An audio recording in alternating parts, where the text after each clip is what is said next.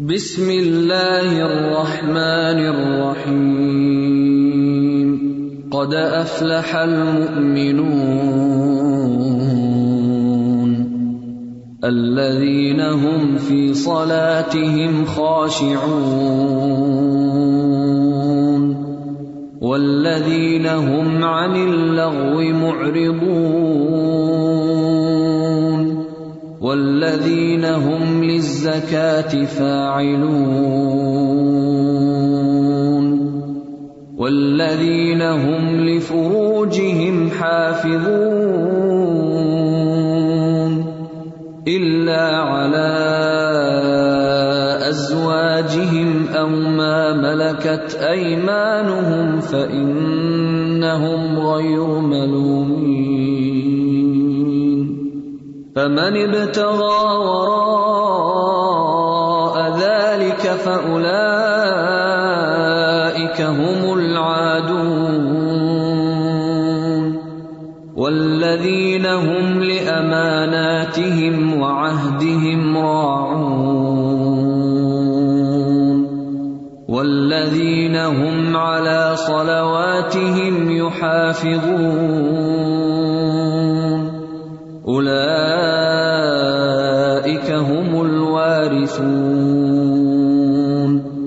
الذين يرثون الفردوس هم فيها خالدون. ولقد خلقنا الإنسان من سلالة من طين. ثم جعلناه نطفة في قرار مكين. ثم خلقنا النطفة علقة، فخلقنا العلقة مضغة، فخلقنا المضغة عظاما. فخلقنا المضغة عظاما فكسونا العظام لحما ثم أنشأناه خلقا آخر. فتبارك الله أحسن الخالقين. نحمده ونسلي على رسوله الكريم. أما بعد، فأعوذ بالله من الشيطان الرجيم. بسم اللہ الرحمن الرحیم. رب اشرح صدری ویسر لی امری. واحلل عقدۃ من لسانی یفقهوا قولی. آج انشاءاللہ ہم گفتگو کریں گے کامیابی کی راہ کے بارے میں. کہ کامیابی کا راستہ کون سا ہے اور حقیقی کامیابی کیا ہے. ہر انسان جو دنیا میں آیا ہے وہ کامیاب ہونا چاہتا ہے. دنیاوی اعتبار سے بھی، آخرت کے اعتبار سے بھی. جو لوگ ایمان رکھتے ہیں، ان کے نزدیک کامیابی صرف دنیا کی کامیابی نہیں، بلکہ اصل کامیابی وہ ہے جو انہیں ہمیشہ ہمیشہ کے لیے کامیاب کر دے۔ اور اسی کے لیے اللہ سبحان تعالیٰ نے قرآن مجید میں ہم لوگوں کو جو کرائٹیریا دیا ہے کامیابی کا، وہ یہ ہے کہ کل نفس ذائقت الموت و انما توفون اجورکم یوم القیامتی فمن زحزح عن النار وادخل الجنة فقد فاز وما الحیات الدنیا الا متاع الغرور ہر جان موت کو چکھنے والی موت ایک لازمی چیز ہے اور تمہیں تمہارے اجر قیامت کے دن پورے پورے دیے جائیں گے۔ یعنی دنیا میں تم جو بھی کوشش اور محنت کرو گے، اس کا بدلہ آخرت میں پاؤ گے۔ پھر جو شخص آگ سے دور کر دیا گیا اور جنت میں داخل کر دیا گیا تو یقیناً وہ کامیاب ہو گیا۔ اور دنیا کی زندگی تو دھوکے کے سامان کے سوا کچھ بھی نہیں۔ لیکن انسان عام طور پر یہ دھوکا کھا جاتا ہے۔ وہ یہاں کے چھوٹے چھوٹے نقصان اور چھوٹی چھوٹی تکلیف اور چھوٹی چھوٹی مشکل کو بہت بڑی چیز سمجھتا ہے۔ جبکہ دنیا میں جتنی بھی مشکلات انسان کو پیش آتی ہیں، وہ کبھی ہمیشہ نہیں رہتی، ختم ہو جاتی۔ ایک دن آتا ہے کہ تکلیف چلی جاتی۔ کوئی بیماری ہو، کوئی مالی نقصان ہو، کوئی جانی نقصان ہو، کچھ بھی ہمیشہ کا نہیں۔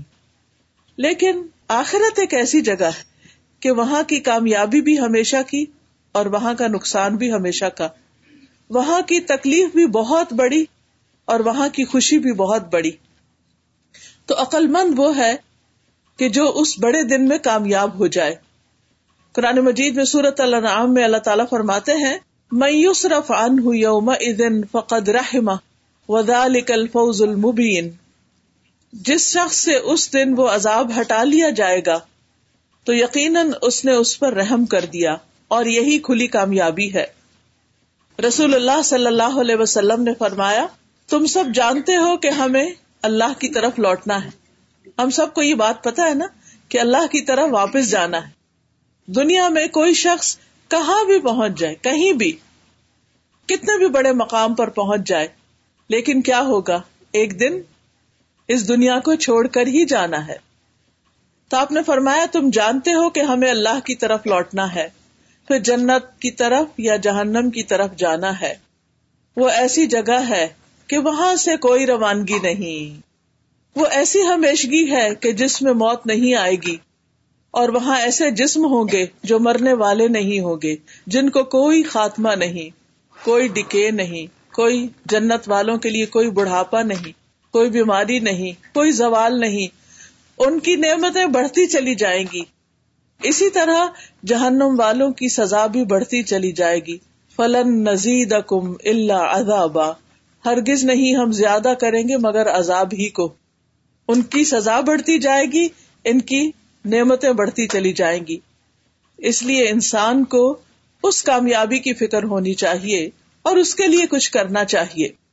کیونکہ قیامت کے دن جہنم والوں میں سے ایک آدمی کو بلایا جائے گا جو دنیا والوں میں سب سے زیادہ نعمتیں رکھتا تھا، بہت نعمتیں۔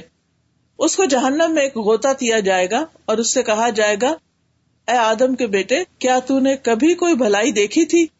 کیا تجھے کبھی کوئی نعمت ملی تھی؟ تو وہ کہے گا، اے میرے رب کی قسم، کبھی نہیں. یعنی دنیا میں اگر کسی انسان کا ہر لمحہ بھی خوشی میں گزرے اور آرام میں گزرے، تو وہ جہنم کی ایک جھلک کھا کے کہے گا کہ میں نے کبھی کوئی آرام نہیں دیکھا۔ ساری زندگی کا آرام اس آخرت کی تکلیف کے مقابلے میں کچھ بھی نہیں۔ اس لیے انسان کو ہمیشہ اس کامیابی کی فکر کرنی چاہیے جو پائیدار ہے۔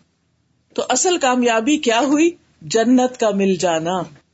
اصل کامیابی کیا ہے؟ جنت کو حاصل کر لینا۔ قرآن مجید میں آتا ہے، لا يستوي اصحاب النار و اصحاب الجنہ۔ اصحاب الجنتی ہم الفائزون۔ آگ والے اور جنت والے برابر نہیں ہیں۔ جو جنت والے ہیں، وہی اصل کامیاب ہے اصل کامیابی ان کی ہے۔ نبی صلی اللہ علیہ وسلم نے فرمایا اللہ تبارک و تعالیٰ نے جنت کو پیدا کیا۔ اللہ سبحان و تعالیٰ نے جنت کو پیدا کیا۔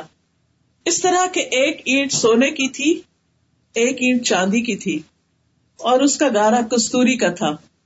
اللہ تعالیٰ نے اسے کہا، کلام کرو، بات کرو یعنی جنت کو کہا، بولو۔ اس نے کہا، قد افلح المؤمنون۔ یقیناً فلاح پا گئے کامیاب ہو گئے مومن۔ تو کامیابی کے لیے سب سے پہلی شرط ایمان ہے۔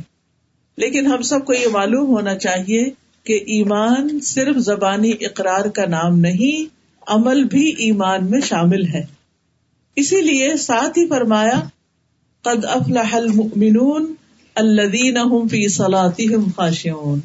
یقیناً کامیاب ہو گئے وہ مومن جو اپنی نمازوں میں خوشو خزو اختیار کرتے ہیں۔ پوری توجہ کے ساتھ نماز ادا کرتے ہیں۔ ٹہر ٹہر کے ادا کرتے ہیں، وقت پر ادا کرتے ہیں۔ نماز ان کی آنکھوں کی ٹھنڈک ہے، محبت سے ادا کرتے ہیں۔ نماز کا انتظار کرتے ہیں، نماز کا شوق رکھتے ہیں۔ نماز ان کے لیے اللہ سبحان تعالیٰ سے ملاقات کا ذریعہ ہے۔ وہ نماز پڑھ کر خوش ہوتے ہیں اور خوشی سے نماز کی طرف جاتے ہیں۔ کیونکہ قیامت کے دن بھی وہی اللہ سبحان تعالیٰ سے ملاقات کر کے خوش ہوں گے۔ جو دنیا میں اللہ سے ملاقات کر کے خوش ہوتے ہیں۔ کیونکہ ان کے پاس اللہ سبحان و تعالیٰ کو دکھانے کے لیے کچھ ہوگا۔ جبکہ اس کے برعکس، اس کے مقابلے میں وہ لوگ جو دنیا میں اللہ سے ملاقات نہیں کرنا چاہتے، نماز نہیں پڑھنا چاہتے، قیامت کے دن خالی ہاتھ ہوں گے، کیونکہ سب سے پہلا حساب ہی نماز کا ہے۔ خالی ہاتھ ہوں گے، اللہ سبحانہ تعالیٰ کے سامنے جاتے ہوئے بھی شرمائیں گے، ڈریں گے، گھبرائیں گے۔ کہ ہم کیا منہ دکھائیں۔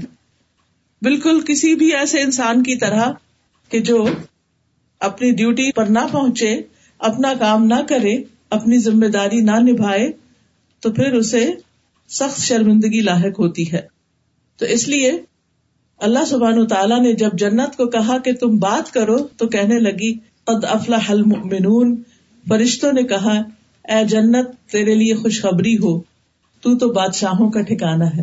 یعنی اصل بادشاہ وہ ہے جو تیرے اندر پہنچ کر تجھ میں آ کر بادشاہ بنیں گے اور ہمیشہ ہمیشہ ان کی بادشاہی قائم رہے گی اور وہاں جا کر ان کے سارے غم ختم ہو جائیں گے، غم بھول جائیں گے۔ کیونکہ دنیا میں جو شخص سب سے زیادہ تکلیف میں تھا، بہت شدید تکلیف میں، جب اسے جنت کی ایک جھلک دکھائی جائے گی، ایک نظارہ دکھایا جائے گا، تو اس سے پوچھا جائے گا، کیا کبھی تم نے کوئی تکلیف دیکھی؟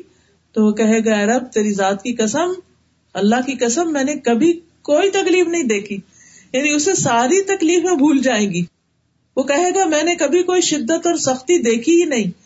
لہٰذا آج اگر ہمیں اللہ سبحان و تعالیٰ کی اطاعت میں، اس کی بندگی میں، نماز میں، روزے میں، صدقہ خیرات میں، اللہ کی خاطر بندوں کی خدمت میں، بندوں کے خیر خواہی میں اگر کوئی تکلیف اٹھانی پڑے، تو اسے خوشی خوشی اٹھایا کرے، کیونکہ آخرت میں جا کر تو یہ تکلیف کچھ تکلیف ہی نہیں لگے گی۔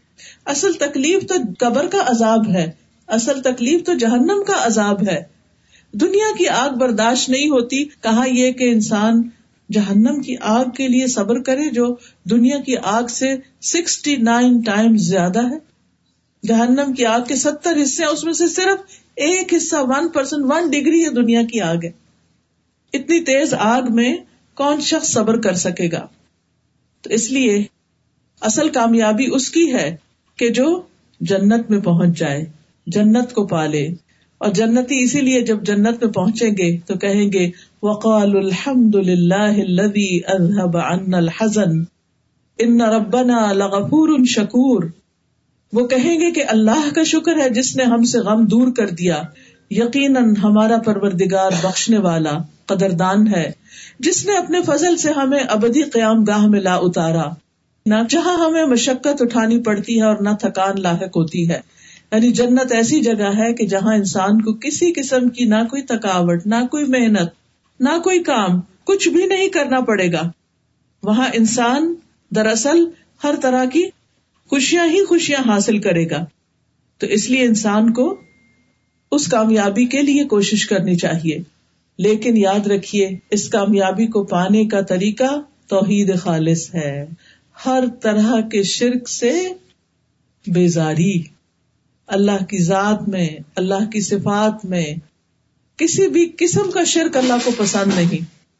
عبداللہ بن مسعود سے روایت ہے، وہ کہتے ہیں کہ رسول اللہ صلی اللہ علیہ وسلم نے فرمایا، جو شخص اس حال میں فوت ہوا کہ وہ اللہ کے ساتھ شریک کرتا ہو، وہ دو میں داخل ہوگا۔ اور وہ کہتے ہیں کہ جو شخص اس حال میں فوت ہوا کہ اللہ کے ساتھ کسی کو شریک نہ ٹھہرائے، وہ جنت میں داخل ہوگا۔ تو کامیابی کا پہلا راستہ لا الہ الا اللہ ہے کہ اللہ کے سوا کوئی معبود نہیں، کوئی عبادت کے لائق نہیں۔ ہماری نماز، ہمارا روزہ، ہماری زندگی کی ہر ہر چیز اللہ کی خاطر ہو۔ یاد رکھیے، شرک دو طرح کا ہوتا ہے۔ ایک شرک اکبر اور ایک شرک اصغر الحمد للہ ہم میں سے کوئی بھی غیر اللہ کے لیے نماز نہیں پڑھتا یا غیر اللہ کے آگے سجدہ نہیں کرتا یا اللہ کے سوا کسی اور کے آگے ہاتھ نہیں پھیلاتا، اس سے دعا نہیں کرتا۔ ہم سب کچھ اللہ ہی سے مانگتے ہیں۔ اور اللہ ہی کے سامنے ہاتھ باندھ کے کھڑے ہوتے ہیں ایا کا نابود ایا کا نستعین کرتے ہیں۔ لیکن یاد رکھیے، ایک چھوٹا شرک بھی ہوتا ہے اور وہ ہے ریا کاری دکھاوا۔ دکھاوے کی نماز، دکھاوے کی قربانی، دکھاوے کی نیکیاں، لوگوں کے سامنے نیک بننا۔ اور لوگوں کو ثابت کرنا کہ ہم بڑے اچھے لوگ ہیں۔ نہیں۔ نیکی کا ہر کام صرف اللہ کے لیے ہونا چاہیے۔ اسی طرح ہانی بن یزید کہتے ہیں، میں نے کہا، اللہ کے رسول صلی اللہ علیہ وسلم، کون سی چیز جنت کو واجب کرتی ہے؟ آپ نے فرمایا، تم عمدہ کلام کرو اور کھانا کھلانے کو لازم پکڑ لو۔ یعنی اپنی عادت بنا لو۔ یعنی جب کسی سے بات کرو، جیسے قرآن مجید میں آتا ہے کولو لنا سے حسنا۔ لوگوں سے اچھے سے بات کرو۔ کیا نقصان ہوتا ہے ہمارا اگر ہم کسی سے پیار سے، محبت سے، آرام سے بات کریں؟ طنز نہ کریں، ڈانٹ ڈپٹ نہ کریں، کسی کی بےزتی نہ کرے کسی کے ساتھ بدتمیزی سے پیش نہ آئے یعنی اگر کسی کو انکار بھی کرنا تو آرام سے کر دے پیار سے کر دے چاہے اپنا بچہ ہو، چاہے کوئی اجنبی ہو، اور دوسرا کھانا کھلانے کو لازم پکڑ لو۔ یعنی اپنی زندگی میں جو بھی آپ صدقہ خیرات کرتے ہیں، اس میں سے کوئی ایک ایسی چیز باندھ لے اپنے ساتھ جو کھانا کھلانے سے متعلق ہو اور آپ اس کو ریگولر بیسس پہ کریں۔ صدقہ ایک تو بلاؤں کو ٹالتا ہے اور دوسرا یہ کہ کھانا کھلانا جنت میں لے جانے والے کاموں میں سے یعنی صاحب نے پوچھا، کوئی ایسا کام بتا دے جو جنت واجب کرنے والا اور اس میں آپ دیکھیے کہ ہم خواتین ماشاء اللہ اپنے گھر والوں کے لیے تو پکاتے ہی ہیں۔ اس میں بھی خوشی سے پکائیں، اچھے سے پکائیں اور احسان نہ جتائیں۔ کھلا کے ان کو ساتھ باتیں نہ سنائیں۔ اسی طرح اگر کسی اور کو بھی کھلایا ہے بازو کا تو ایسا بھی ہوتا ہے نا کہ کوئی مہمان آ جاتے ہیں یا پھر کوئی دعوت ہوتی ہے، تو اس کو مینشن نہ کرے میں نے اس کو چھ دفعہ بلایا، اس نے تو مجھے ایک دفعہ نہیں پوچھا۔ آج ہی کسی شخص نے اپنے مسائل بتایا اس نے لٹرلی یہ بات کی۔ ہم نے چھ دفعہ فلاں کو کھانے پہ بلایا، اس نے ایک دفعہ بھی کبھی ہمیں نہیں بلایا۔ کر کے ضائع کیا نا۔ کیونکہ لا تلو صدقات کم بل من ادا کس کے لیے کھلایا تھا؟ اس لیے کہ وہ واپس ہمیں کھلائے؟ جو اللہ کے لیے کھلاتا ہے نا، وہ کہتا ہے ان نطعمکم لوجه اللہ. لا نريد منکم جزاء ولا شکورا. ہم تو تمہیں صرف اللہ کے چہرے کی خاطر کھلاتے ہیں کہ ہم اللہ کا دیدار کریں۔ ہمیں اس کے بدلے میں واپس کھانا نہیں کھانا تم سے۔ لا نريد منکم جزاء ہم نہ کوئی بدلا چاہتے ہیں، ولا شکورا، شکریہ کی بھی نہیں خواہش ہمیں۔ ایسے کھلائے بندہ۔ پھر ملتا ہے اللہ سے اجر، پھر اس کا بدلا ہوتی ہے جنت۔ اسی طرح جنت تک پہنچنے کے لیے ایک اور کام بھی ہے، اور وہ ہے علم کے راستے پر چلنا۔ نبی صلی اللہ علیہ وسلم نے فرمایا، جو شخص علم حاصل کرنے کے راستے پہ چلتا ہے، جیسے آپ یہاں پہنچے ہیں، اسی طرح اور کسی دینی مجلس میں جاتے ہیں، سیکھتے ہیں، کیونکہ اس سے یاد دہانی ہوتی۔ ہمیں باتیں پتا ہوتی ہیں۔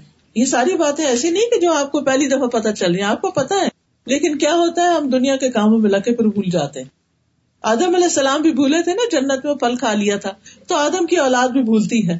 ہم سب بھول جاتے ہیں۔ ہمیں پھر یاد کرانا پڑتا ہے۔ کیا ہم اپنے بچوں کو نہیں یاد کراتے؟ وہی باتیں جو پہلے بھی ان کو پتا ہوتی، پھر یاد کراتے کو یہ کرنا ہے۔ اور جو کام جتنا اہم ہوتا ہے، اس کو اتنی ہی دفعہ بار بار یاد کراتے ہیں تاکہ بھول نہ جائے انسان۔ تو اللہ سبحان تعالیٰ نے بھی قرآن میں نبی صلی اللہ علیہ وسلم نے حدیث میں ہمیں بہت سی چیزوں کو یاد کرایا ہے۔ لیکن اگر ہم علم کی مجلسوں میں ہی نہ جائیں تو کہاں سے یاد دہانی ہوگی؟ تو جو شخص جنت میں جانا چاہتا ہے، اس کے لیے لازم ہے کہ وہ علم کا راستہ پکڑے، سیکھنے کے لیے گھر سے نکلے، جتنے قدم چل کے جائے گا، اس کے لیے اتنا ہی بڑا اجر ہوگا۔ فرمایا، جو شخص علم حاصل کرنے کے لیے گھر سے نکلتا ہے علم کے راستے پہ چلتا ہے، اللہ اس کے لیے جنت کا راستہ آسان فرما دیتا ہے۔ یعنی اس کے لیے کامیابی کے راستے، کامیابی کے دروازے کھل جاتے ہیں۔ کیونکہ اصل کامیابی کیا ہے؟ جنت کا حصول۔ سورت الفتح میں آتا ہے لیود خل المؤمنین والمؤمنات جنات تجری من تحتها الانہار خالدین فیہا ویکفر عنہم سیئاتہم وکان ذالک عند اللہ فوزا عظیما۔ تاکہ وہ مومن مردوں اور مومن عورتوں کو ان باغوں میں داخل کرے جن کے نیچے نہریں چلتی ہیں۔ ہمیشہ ان میں رہنے والے ہوں گے اور ان سے برائیاں دور کر دے اور یہ ہمیشہ سے اللہ کے نزدیک بہت بڑی کامیابی ہے۔ یعنی اللہ کے نزدیک بہت بڑی کامیابی کیا ہے؟ کہ اہل ایمان جنت میں داخل ہو جائے فرشتے بھی ایمان والوں کے لیے دعا کرتے ہیں۔ کیا کہ اللہ تعالیٰ انہیں برائیوں سے بچا لے اور جو برائیوں سے بچا لیا گیا اس پر تو تو نے رحمت کر دی اور یہی بڑی کامیابی ہے۔ تو کامیابی کے لیے کیا ضروری ہے کہ انسان اچھے کام شروع کر دے اور برے کام چھوڑ دے۔ لیکن پھر اس کے لیے انسان کو یہ پتا ہو کہ کیا کیا اللہ تعالیٰ کو پسند نہیں، تاکہ ان کاموں کو انسان اپنی زندگی سے نکال دے، دور کر دے۔ ایسے شخص پر اللہ کی حقیقی معنوں میں رحمت ہوتی ہے۔ اسی طرح گناہوں سے معافی کا پھر آسان طریقہ کیا ہے؟ لوگوں سے تکلیف دور کرنا۔ رسول اللہ صلی اللہ علیہ وسلم نے فرمایا، ایک شخص کے اگلے پچھلے گناہوں کو اس لیے معاف کر دیا گیا کہ اس نے لوگوں کے راستے سے کانٹے والی شاخ ہٹا دی تھی، کہ لوگوں کو تکلیف نہ ہو۔ تو آپ سوچیے کہ کانٹے والی شاخ ہٹانے سے سب لوگ آسانی سے گزر جائیں گے۔ کسی کو کانٹا نہیں چبھے گا، کوئی گرے گا نہیں، کوئی اٹکے گا نہیں۔ اللہ کو یہ نیکی اور یہ عمل بہت پسند آ گیا۔ اللہ سبحان تعالیٰ نے اس کو اس کی برائیوں سے بچا لیا جس طرح اس نے لوگوں کو تکلیف سے بچایا۔ لیکن سوچیے وہ لوگ جو لوگوں کے راستے میں کانٹے بکھیرتے ہیں اور ان کی لیگ پولنگ کرتے ہیں اور ان کے لیے مشکلیں کھڑی کرتے ہیں۔ تو ہمیں ہر اس کام سے بچنا ہے کہ جس سے لوگوں کو تکلیف ہو، لوگوں کو ازیت ہو۔ پھر اسی طرح اصل کامیابی اللہ کی رضا بھی ہے کہ انسان اپنی زندگی میں اللہ سبحان و تعالیٰ کو راضی کر دے۔ ان کاموں کو کر کے جن کا اللہ نے حکم دیا اور ان برائیوں کو چھوڑ کر جن سے اللہ سبحان تعالیٰ نے بچنے کا حکم دیا۔ اب دیکھیے، آدم علیہ السلام کو جب جنت میں لے جایا گیا امتحان کے لیے، تو اللہ تعالیٰ نے ایک حکم دیا تھا اور ایک چیز سے روکا تھا۔ حکم کیا تھا؟ کہ جنت میں جہاں سے جو جی چاہے، با فراغت کھاؤ، کھلا کھاؤ، بس ایک درخت کے پاس نہیں جانا۔ ایک چیز سے روک دیا۔ کھانے کا حکم دیا اور منع کیا ایک درخت کے پاس جانے سے۔ اب انہوں نے کیا کیا؟ شیتان کے پھیر میں آگے بس بسا اس نے ڈالا اور ان کو بلا دیا اور اسی درخت کا پھل کھا بیٹھے۔ تو اللہ سبحان تعالیٰ ناراض ہو گیا جنت کا لباس واپس لے لیا گیا۔ دنیا میں ہم سب کو اللہ تعالیٰ نے کچھ کام کرنے کے لیے کہا ہے اور کچھ چیزوں سے بچنے کے لیے کہا ہے۔ ہم سب کو پتا ہے اللہ تعالیٰ نے ہم پر حرام کیا، ماں باپ کی نافرمانی۔ حقوق المحات رشوت کھانا، سود کھانا۔ اللہ نے حرام کیا جھوٹ کو، غیبت کو، چغلی کو۔ اللہ نے حرام کیا ہمارے لیے دوسروں کو دھوکا دینا، خیانت کرنا، دوسروں کو ازیت دینا، جادو کرنا۔ پھر اسی طرح کسی پر ناروا تہمت لگانا یعنی پاک دامن عورت پر تہمت لگانا۔ اسی طرح کبیرہ گناہوں کی اور بھی ایک لمبی لسٹ ہے۔ تو ہمیں ان سب چیزوں کا پتا ہونا چاہیے کہ کن کن چیزوں سے اللہ سبحان تعالیٰ نے ہمیں منع کیا ہے تاکہ ہم ان چیزوں کے پاس بھی نہ جائیں۔ مثلاً اللہ سبحان تعالیٰ نے زنا کو حرام کرار دیا۔ قرآن مجید میں آتا ہے، لا تقرب اس زنا کے قریب بھی نہ پٹکو کوئی ایسا کام بھی نہ کرو، کسی ایسے رستے پر بھی نہ چلو کہ جو تمہیں ادھر لے جاتا ہوں وہ کرنا تو دور کی بات، اس کے پاس بھی نہ جاؤ۔ اسی طرح شراب کو حرام کرار دیا اور بے حیائی کو حرام کرار دیا۔ تو ان کاموں سے رکنا ان چیزوں سے بچنا نہایت ضروری ہے تاکہ اللہ راضی ہو جائے۔ کیونکہ جب بندہ اللہ کو راضی کرتا ہے نا تو اللہ سبحانہ تعالیٰ اس کی طرف متوجہ ہوتا ہے۔ جب بندہ اللہ کو ناراض کرتا ہے، اللہ تعالیٰ اسے منہ پھیر لیتا ہے۔ اللہ تعالیٰ ناراض ہو جاتا ہے۔ اسی طرح سوچ سمجھ کے بولنا، یہ بھی بڑا ضروری ہے اللہ تعالیٰ کو راضی کرنے کے لیے۔ حدیث میں آتا ہے، کوئی شخص اللہ کو راضی کرنے والی ایک بات کرتا ہے اور وہ نہیں سمجھتا کہ اس کا اثر وہاں تک ہوگا جہاں تک وہ ہو جاتا ہے۔ اس کی وجہ سے اللہ اس کے لیے قیامت تک اپنی خوشنودی لکھ دیتا ہے کہ میں اس بندے سے راضی ہو گیا۔ اور ایک آدمی اللہ کی ناراضی والی ایسی بات کرتا ہے اور وہ نہیں سمجھتا کہ اس کا اثر وہاں تک ہوگا، جہاں تک ہو جاتا ہے۔ اس کی وجہ سے اللہ تعالیٰ اس کے لیے اپنی ناراضگی اس دن تک کے لیے لکھ دیتا ہے جس دن اس سے ملاقات ہوگی۔ یعنی قیامت تک اللہ تعالیٰ اس بندے سے ناراض رہے گا۔ تو القمہ کہتے ہیں، اس لیے دیکھ لیا کرو کہ تم کیا کہہ رہے ہو۔ استغفر اللہ، ہم کتنی دفعہ بے سوچے سمجھے منہ سے باتیں نکال دیتے اور کوئی ہمیں ٹوکے تو ہم کہتے اوہ، بس ایسے ہی میرے منہ سے نکل گیا۔ I didn't mean it but اللہ سبحان تعالیٰ ہم سب کو معاف کر دے۔ پتہ نہیں کیسی کیسی ہم باتیں کر چکے ہوں۔ ابھی دنیا میں وقت ہے کہ ہم اللہ سے معافی مانگ لیں۔ اور سچے دل سے معافی مانگ لیں۔ اور اللہ سے توبہ کرنے اور معافی مانگنے کا طریقہ یہی ہے کہ ہم اپنی غلطیوں کا اعتراف کر لیں۔ کہ واقعی ہم نے غلطی کی۔ ورنہ عام طور پر تو یہ ہوتا ہے جو کوئی ہمیں ہماری غلطی بتائے تو ہم اپنے آپ کو ڈیفینڈ کرنا شروع کر دیتے ہیں اور دوسرے سے جو ہمیں نصیحت کرے اس سے نفرت کرنے لگتے ہیں۔ پھر اسی طرح اصل کامیابی اس کی ہے جو موت کے وقت خوشخبری سنے۔ یا النفس المطمئنہ، ارجعی الى ربک راضیۃ مرضیہ۔ اے نفس مطمئنہ، اپنے پروردگار کی طرف لوٹ چلو۔ تو اس سے راضی، وہ تجھ سے راضی۔ یہ خبر جب انسان موت کے وقت سنے گا، تو بس وہ ہے اصل میں پار لگ گیا، وہ ہے کامیاب۔ لیکن اس کے لیے ہمیں ایسے کاموں سے بچنا جو زمین پہ بوجھ بن جائے دلوں میں گرج نہیں رکھنی، نفرتیں نہیں رکھنی، دوسروں کے لیے برا نہیں سوچنا۔ اگر دل میں کوئی بات آ بھی گئی تو اس کو نکالنے کی کوشش کرنی۔ اور پھر اللہ کا ذکر کرنا ہے، کیونکہ اللہ بکر اللہ تطم القلوب۔ اللہ کے ذکر سے دلوں کو اطمینان نصیب ہوتا ہے۔ اب جب دلوں کو اطمینان ہوتا ہے تو پھر انسان کی موت جب آئے گی تو اسی حال میں آئے گی کہ اس کو پکارا جائے گا۔ اے نفس مطمئنہ، ہم سب کو اپنے آپ سے پوچھنا چاہیے، کیا ہم نفس مطمئنہ ہیں؟ یا ہم اللہ سے بھی ناراض ہیں اور بندوں سے بھی ناراض ہیں؟ کیا ہم اتنا ذکر کرتے ہیں کہ ہمارا دل راضی ہے اللہ سے؟ ہم حالات کیسے بھی ہو موسم کیسا بھی ہو، ہم اپنی ذات کے اندر مطمئن اور پرسکون ہو کے سوتے ہیں۔ کہ ہم نے کسی کو اذیت نہیں دی، کسی کا دل نہیں دکھایا، کسی کی قیمت نہیں کی، کسی کی چگلی نہیں کی، کسی کے ساتھ کوئی زیادتی نہیں کی۔ ایسے تھوڑی کہ ہم غلط کام کرتے رہے اور دل بے چین رہے اور موت کے فرشتہ آ کے کہ اے نفس مطمئنہ، ایسے ہوگا؟ ایسے تھوڑی ہوگا۔ اس کے لیے تو ہمیں دنیا میں اسٹرگل کرنی ہے، اپنے نفس کو مطمئن بنانے کے لیے۔ اس کے لیے پھر وہی بات کہ سب سے پہلے ہر کام اللہ کے لیے، پھر اپنی نمازوں کو اچھے سے ادا کرنا، کیونکہ نماز جو ہے اللہ کا بہت بڑا ذکر ہے۔ والا ذکر اللہ اکبر۔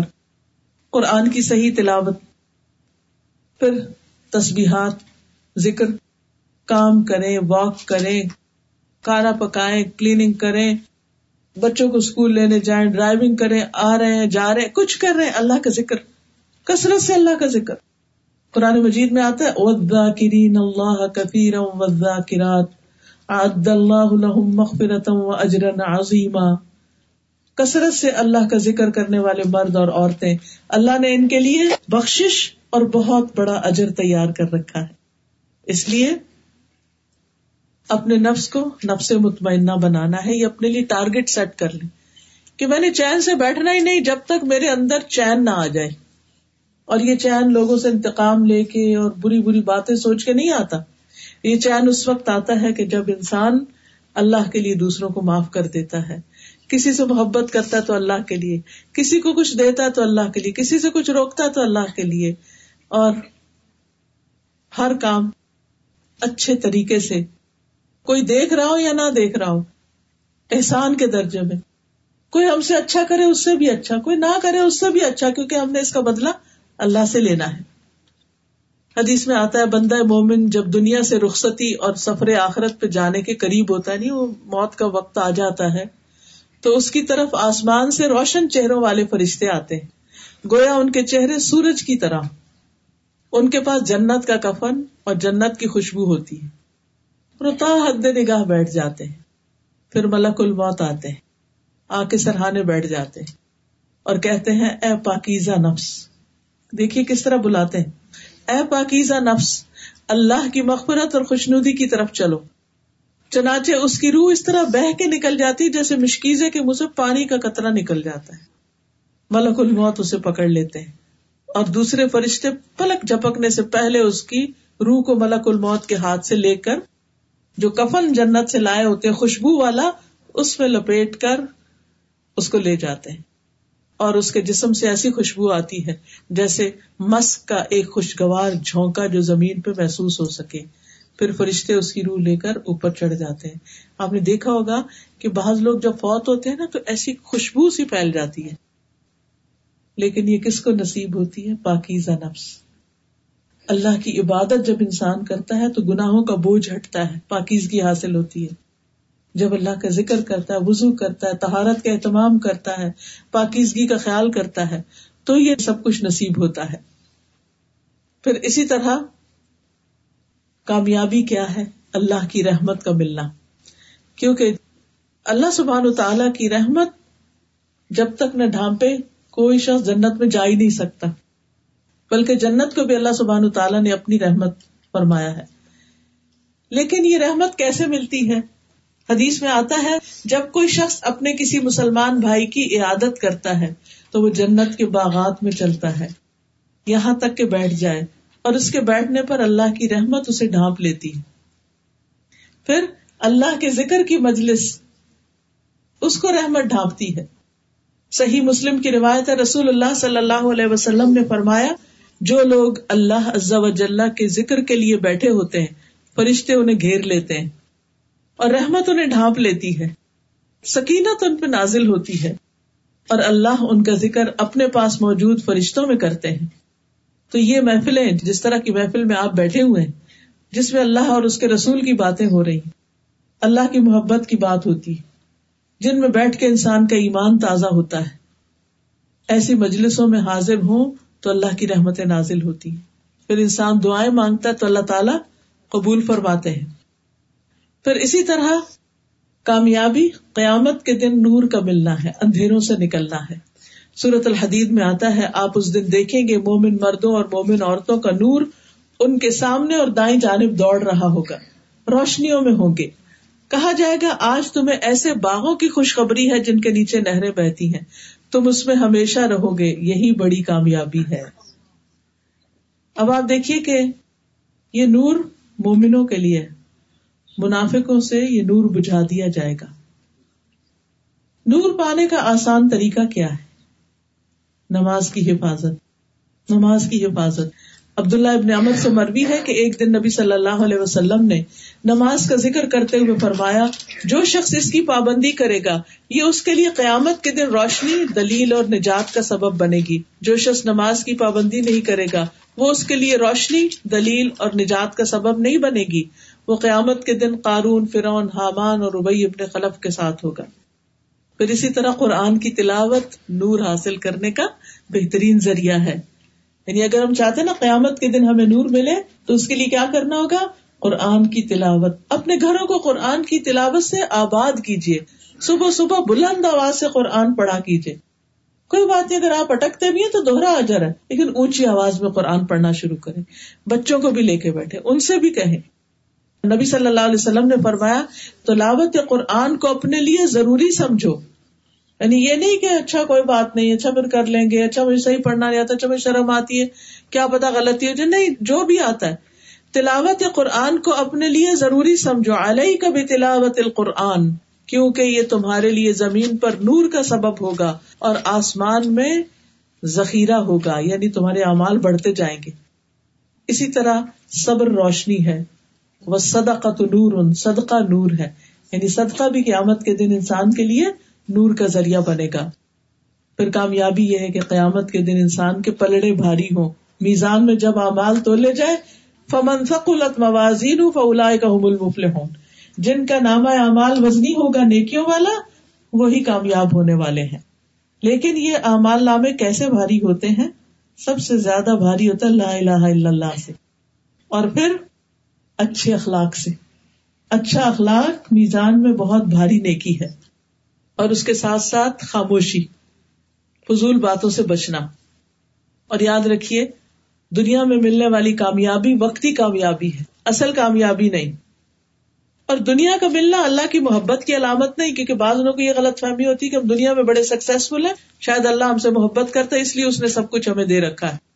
اللہ تعالیٰ فرماتے ہیں کہ یہ دھوکے کا سامان ہے۔ انم الحیات دنیا لائب و لہون و زینت و تفاخر ان بین و تقاصر ان فل امبالی ول اولاد خوب جان لو کہ دنیا کی زندگی محض کھیل تماشا، زینت و آرائش، تمہارا آپس میں ایک دوسرے پر فخر کرنا، مال و اولاد میں ایک دوسرے سے زیادہ حاصل کرنے کی کوشش کرنا ہے۔ یہ ایسے ہی جیسے بارش ہوئی اور اس نے نباتات اگائی اور کاشتکار خوش ہو گئے۔ پھر وہ خوب پھلتی پھولتی ہے، پھر زرد ہو جاتی ہے، پتے سارے پیلے ہو جاتے ہیں۔ اور پھر کیا ہوتا ہے؟ گر جاتے ہیں۔ اور پھر گرنے کے بعد زمین پہ کیا ہوتا ہے؟ بس بن جاتے ہیں۔ ختم۔ دنیا کی زندگی یہ ہے۔ اس کی رونق یہ ہے۔ جب یہ جوبن پہ پہنچتی ہے، اب دیکھو گا پتوں کا جب رنگ بہت حسین ہوتا ہے، تو اس کے بعد کیا ہوتا ہے؟ سبھی گر جاتے ہیں۔ اسی طرح انسان جب جو ہی اپنی زندگی کی پیک پہ پہنچتا ہے، بہت کچھ حاصل کر لیتا ہے، تو جانے کا وقت آ جاتا ہے۔ اچھا گھر مل گیا اچھا فرنیچر اچھا سب کچھ۔ اور اب خود جانے کی تیاری ہے۔ بیماریاں ہیں، کچھ بھی انجوائے کر نہیں پاتا۔ تو اس لیے دنیا کی زندگی تو دھوکے کا سامان ہے۔ یہاں کی کامیابی اور بڑے گھروں کو کامیابی نہ سمجھو۔ اصل کامیابی جنت کا ملنا ہے۔ اور جو لوگ اللہ سے دور ہو اللہ کا ذکر نہ کرے نماز نہ پڑھے اگر وہ ان سب چیزوں کے باوجود دنیا ان کو بہت مل رہی ہے، تو ایک دھوکا ہے ان کا کہ وہ کامیاب ہے دنیا کی ہرس جتنی بڑھتی جاتی ہے، اللہ سے دوری میں اضافہ ہوتا چلا جاتا ہے۔ دنیا میں جو کچھ حاصل ہوتا جاتا ہے، اللہ کے ہاں درجے کم ہوتے جاتے ہیں۔ پھر اسی طرح انسان کے لیے تھوڑی دنیا بھی بہت کافی ہے، اگر وہ اپنے باقی وقت کو اللہ کی عبادت کے لیے استعمال کر لے۔ کیونکہ آپ نے دیکھا ہوگا، جتنا ہم سامان گھروں میں زیادہ جمع کرتے ہیں، اتنے ہی ہمارے کام بڑھ جاتے ہیں۔ جتنے برتنوں کی قسمیں زیادہ اتنا ہی ان کو سنبھالنے کا کام زیادہ۔ جتنے ڈریسز زیادہ، اتنا ہی ان کو سنبھالنے کا کام زیادہ۔ اسی طرح باقی چیزیں بھی۔ جب مختصر ہوتی ہیں چیزیں، تو وقت زیادہ نکل آتا ہے کس کے لیے؟ اللہ کی عبادت کے لیے بھی اور بندوں کی خدمت کے لیے بھی۔ حدیث میں آتا ہے، جب اللہ تعالیٰ کسی بندے سے محبت کرتے ہیں، تو اسے دنیا سے اس طرح روکتے ہیں جس طرح تم میں سے کوئی اپنے مریض کو پانی سے روکتا ہے۔ یعنی جب پیٹ کی بیماری ہو جاتی ہے نا، پانی بھر جاتا ہے پیٹ میں، تو اس کو پانی نہیں پینے دیا جاتا۔ تو بعض اوقات اللہ سبحانہ تعالیٰ کچھ بندوں کو ایسی بیماریوں میں مبتلا کر دیتا ہے کہ وہ بہت کچھ کھا ہی نہیں سکتے۔ اس سے بھی الرجی، اس سے بھی، اس سے بھی، اس سے بھی۔ تو اللہ تعالیٰ نے روک دی اس سے دنیا۔ لیکن اس سے کیا حاصل ہو جاتا ہے؟ اگر وہ بندہ صبر کرتا ہے، اللہ کی رضا حاصل ہوتی ہے۔ لیکن جو شخص نافرمانیوں کے باوجود سب کچھ پاتا چلا جاتا ہے، تو یہ دراصل اللہ کی طرف سے استدراج ہوتا ہے۔ کہ پھر آہستہ آہستہ آہستہ ایک دم پکڑتا ہے اس کو۔ تو گویا میں اب خلاصہ کروں کہ اگر ہم چاہتے ہیں کامیاب ہوں تو کیا کریں؟ سب سے پہلے اللہ پر ایمان۔ اللہ ان اللہ خوف علیہم ولا هم يحزنون الذين امنوا وكانوا يتقون لهم البشرى في الحياه الدنيا وفي الاخره لا تبديل لكلمات الله ذلك هو الفوز العظيم بے شک اللہ کے دوست، ان کے اوپر نہ کوئی خوف، نہ کوئی غم۔ وہ جو ایمان لائے اور وہ تقوی اختیار کرتے تھے۔ ان کے لیے دنیا میں بھی خوشخبری ہے اور آخرت میں بھی۔ اللہ کی باتوں میں کوئی تبدیلی نہیں، یہ بہت بڑی کامیابی ہے۔ پھر اسی طرح اللہ کا تقوی اختیار کرنا۔ کامیابی کے لیے کیا کرنا؟ اللہ کا تقوی۔ اللہ کا تقوی کا مطلب کیا ہے؟ کہ اللہ سے ڈر ڈر کے زندگی بسر کرنا۔ اس کی نافرمانیوں سے بچنا اور اس کی اطاعت کرنا۔ پھر کامیابی کے لیے کیا کرنا ہے؟ اللہ اور اس کے رسول صلی اللہ علیہ وسلم کی اطاعت کرنی ہے۔ وہ میت اللہ و رسول و یکش اللہ و یتقی فلاحم الفائزون۔ جو اللہ اور اس کے رسول کی اطاعت کرے گا اور اللہ سے ڈرے گا اور اس کا تقوی اختیار کرے گا، تو یہی لوگ دراصل کامیاب ہونے والے ہیں۔ وہ میت اللہ و رسول فقط فاز فوز عظیمہ جو اللہ اور اس کے رسول کی اطاعت کرے گا، وہ عظیم الشان کامیابی پائے گا۔ تو اس کے لیے جاننا ضروری ہے کہ اللہ تعالیٰ ہم سے کیا چاہتے ہیں اور وہ ہمیں قرآن و سنت سے پتہ چلتا رہتا ہے۔ پھر اسی طرح اللہ کی طرف سے نازل کیے ہوئے نور یعنی قرآن کی پیروی کرنا۔ کیونکہ قرآن وہ راستہ دکھاتا ہے جو سب سے زیادہ سیدھا ہے۔ پھر اللہ کی عبادت، خاص طور پر نماز کی پابندی اور خوشو و خزو فرائض کی ادائیگی، کثرت سے اللہ کا ذکر، نیک مال بچا لانا، حرام کاموں سے بچنا۔ سچائی اختیار کرنا، کیونکہ اس دن سچوں کو ان کا سچ نفع دے گا، جھوٹ سے بچنا۔ کیونکہ سچائی کے بارے میں حدیث میں آتا ہے، سچ نیکی کی طرف رہنمائی کرتا ہے، نیکی جنت کی طرف لے جاتی۔ اور آدمی مسلسل سچ بولتا ہے، یہاں تک کہ اللہ کے صدیق لکھ لیا جاتا ہے۔ پھر اللہ کی نعمتوں کا ذکر کرنا، شکر ادا کرنا، یہ کامیابی کا راستہ ہے۔ ایسا شخص دنیا میں بھی کامیاب ہوتا ہے اور آخرت میں بھی۔ کیونکہ اللہ کا وعدہ ہے لا ان شکر تم لزید اگر تم نے شکر ادا کیا تو میں تمہیں نعمتیں ضرور زیادہ دوں گا اور زیادہ دوں گا۔ پھر اللہ اور اس کے رسول کے فیصلوں کو تسلیم کر لینا کہ جو اللہ نے میرے حق میں لکھا ہے وہ بہت اچھا ہے۔ پھر کامیابی کے لیے توبہ۔ ہر گناہ پہ، چھوٹے پہ، بڑے پہ اللہ کی طرف پلٹ جانا۔ جیسے آدم علیہ السلام پلٹ گئے تھے۔ نبی صلی اللہ علیہ وسلم نے فرمایا، خوشخبری ہے اس کے لیے جو اپنے نام اعمال میں کثرت سے استغفار پائے۔ کچھ لوگوں کی عادت ہوتی ہے نا کہ ہر چھوٹی بڑی بات پر بندوں سے سوری کر لیتے ہیں۔ اسی طرح کچھ لوگوں کی عادت ہوتی ہے وہ ہر چھوٹی بڑی غلطی پر اللہ سے توبہ کرتے ہیں۔ اللہ تو مجھے معاف کر دے۔ نبی صلی اللہ علیہ وسلم دن میں ستر سے سو بار استغفار کرتے تو ہمیں تو اس سے زیادہ ہی کرنے کی ضرورت ہے۔ پھر اپنے نفس کا تزکیہ کرنا۔ قد افلح من زکاہا۔ کامیاب ہو گیا وہ جس نے اپنے نفس کو پاک کر لیا۔ پھر اللہ کے راستے میں جد و جہد کرنا۔ دین کی خدمت کرنا، دین پھیلانے کے لیے کوشش اور محنت کرنا۔ کیونکہ جو شخص خود اللہ پر ایمان اور عمل سالے کا لطف اٹھا لیتا ہے، پھر اس کو شوق لگ جاتا ہے کہ باقی سب بھی یہ اچھے اچھے کام کرے۔ پھر جان اور مال اللہ کے راستے میں لگانا۔ اپنا وقت بھی لگانا اور اس کے ساتھ ساتھ مال بھی خرچ کرنا اللہ کے راستے میں۔ پھر اسی طرح رشتے دار، مسکین اور مسافر پر خرچ کرنا۔ دل کی تنگی سے بچنا، دوسروں کو اپنے اوپر ترجیح دینا، خود تکلیف اٹھا کر ان کے لیے آسانی پیدا کرنا، ایمان والوں کی صحبت اختیار کرنا، ایمان والوں سے دوستی کرنا۔ کیونکہ نیک لوگوں کی مجلس میں انسان کو نیکیوں کا شوق پیدا ہو جاتا ہے۔ اور غافل لوگوں کے بیچ میں انسان بیٹھے تو پھر نیکیوں کا شوق نہیں ہوتا۔ نبی صلی اللہ علیہ وسلم نے فرمایا مومن کے سوا کسی کی صحبت اختیار نہ کرو۔ تمہارا کھانا سوائے متقی کے کوئی نہ کھائے۔ یعنی کہ اچھے ماحول اور اچھی کمپنی میں رہنے کی کوشش کرو۔ اسی لیے نیک عورت سے شادی کرنے کا بھی حکم ہے تاکہ گھر کا ماحول اچھا ہو۔ پھر امر بال معروف اور نہیں انل منکر کرنا۔ مشکلات پر صبر کرنا۔ کیونکہ صبر کا اجر بے حساب ہے۔ قناط اختیار کرنا۔ یعنی جو ملا ہے اس پہ راضی رہنا۔ توازو اختیار کرنا ہمبل ہونا۔ اللہ تعالیٰ فرماتے ہیں، یہ آخرت کا گھر ہم ان لوگوں کے لیے مخصوص کرتے ہیں جو دنیا میں بڑائی یا فساد نہیں چاہتے۔ یعنی دنیا میں وہ کچھ تکبر غرور اور اپنے آپ کو بڑی چیز نہیں سمجھتے۔ ہمبل ہیں، متوازے ہیں۔ اسی طرح کامیابی کے راستے میں کچھ رکاوٹیں بھی ہوتی ہیں۔ جن میں سب سے بڑا کفر اور شرک ہے۔ آخرت پر ایمان نہ ہونا، آخرت سے غافل ہونا، اللہ سے ملاقات کو بھلا دینا۔ کنارے پہ رہ کے عبادت کرنا، اگر مطلب پورا ہو رہا ہے تو اللہ کی عبادت کرنا، اگر کوئی کام نہیں ہو تو نماز وغیرہ بھی چھوڑ دینا۔ بس مجبوری کے مارے کچھ کام کر لینا، دل سے نہ کرنا عبادت۔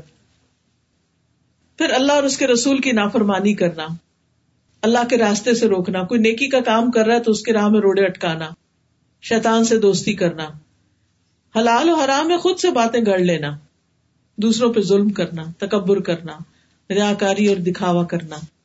تو اللہ تعالیٰ سے دعا ہے کہ اللہ تعالیٰ ہمیں ان ساری چیزوں سے محفوظ رکھے۔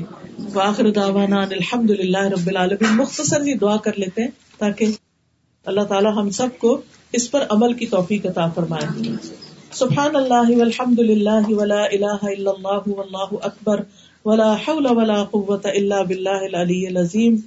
اللهم صل على محمد وعلى آل محمد۔ كما صليت على إبراهيم وعلى آل إبراهيم إنك حميد مجيد.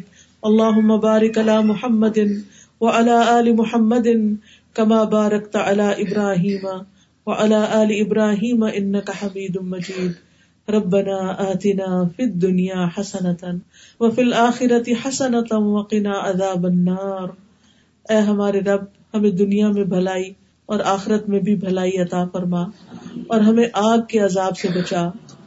اللهم اصلح لي ديني الذي هو عصمة امري واصلح لي دنياي التي فيها معاشي واصلح لي اخرتي التي فيها معادي واجعل الحياة زيادة لي في كل خير واجعل الموت راحة لي من كل شر۔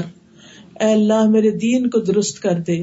جو میرے معاملات کا محافظ ہے، میری دنیا کو درست کر دے جس میں میرا معاش ہے، میری آخرت کو درست کر دے جس میں مجھے واپس لوٹنا ہے۔ میری زندگی کو ہر بھلائی میں میرے لیے زیادتی کا ذریعہ بنا دے اور موت کو میرے لیے ہر شر سے راحت کا ذریعہ بنا دے۔ یا رب العالمین، ہمیں دنیا اور آخرت کی رسوائیوں سے بچا لینا۔ اللہ ہمارے سارے معاملات میں ہمارا انجام اچھا کر دے۔ آخرت کے عذاب سے بچانا اور دنیا کے فتنوں سے محفوظ رکھنا، اللہ اسلام کی حالت میں موت عطا کرنا، اسلام کی حالت میں زندہ رکھنا، نیک لوگوں میں شامل کرنا، ہمیں کسی فتنے اور کسی رسوائی کا شکار نہ ہونے دینا، اللہ ہمیں دنیا کی تنگی اور قیامت کے دن کی تنگی سے محفوظ رکھنا۔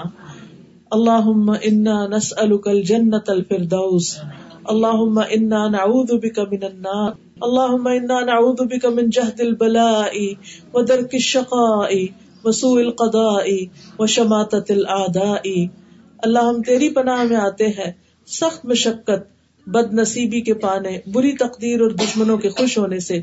یا اللہ، ہمیں آفتوں اور مصیبتوں سے بچا کے رکھنا۔ اللہ، ہمارے بچوں کو ہدایت دینا۔ اللہ، ہمارے بچوں کو سیدھی راہ دکھا، انہیں ایمان دے، انہیں آخرت کی فکر دے۔ انہیں نماز کی محبت دے، انہیں نیک کاموں کی محبت عطا فرما دے۔ اللہ برائیوں سے بچا، برے ماحول اور برے دوستوں سے بچا۔ اللہ دنیا اور آخرت کی انہیں کامیابیاں عطا فرما۔ اللہ ہمیں ایمان پر موت دینا۔ اللہ ہمارے لیے فرشتہ خوشخبری لے کر آئے۔ اللہ ہمیں زندگی سے بہترین فائدہ اٹھانے کی توفیق دے اور زیادہ سے زیادہ نیک کاموں کی توفیق عطا فرما۔ ہم اپنے اوقات کو اچھے کاموں میں استعمال کریں۔ اللہ ہمارے والدین پہ اپنی رحمت فرما۔ اللہ سب بہنوں کو شفا کاملہ عطا فرما۔ اللہ ان کے لیے عبادت کو آنکھوں کی ٹھنڈک بنا۔ اللہ جنہوں نے اس مجلس کا اہتمام کیا، انہیں اجر عظیم عطا فرما۔ اور جو بہنیں آئی ہیں، ان کا آنا ہر قدم قبول فرما۔ اور جو بھی سننے والے ہیں اور جو بھی سیکھنے والے ہیں، ان سب کی کوشش کو قبول فرما۔ ربنا تقبل منا انك انت السميع العليم وتب علينا انك انت التواب الرحيم وصلى الله تعالى على خير خلقه محمد وعلى اله واصحابه واهل بيته اجمعين برحمتك يا ارحم الراحمين. الہی آمین سبحانك اللهم وبحمدك اشهد ان لا اله الا انت استغفرك واتوب اليك السلام علیکم و رحمۃ اللہ وبرکاتہ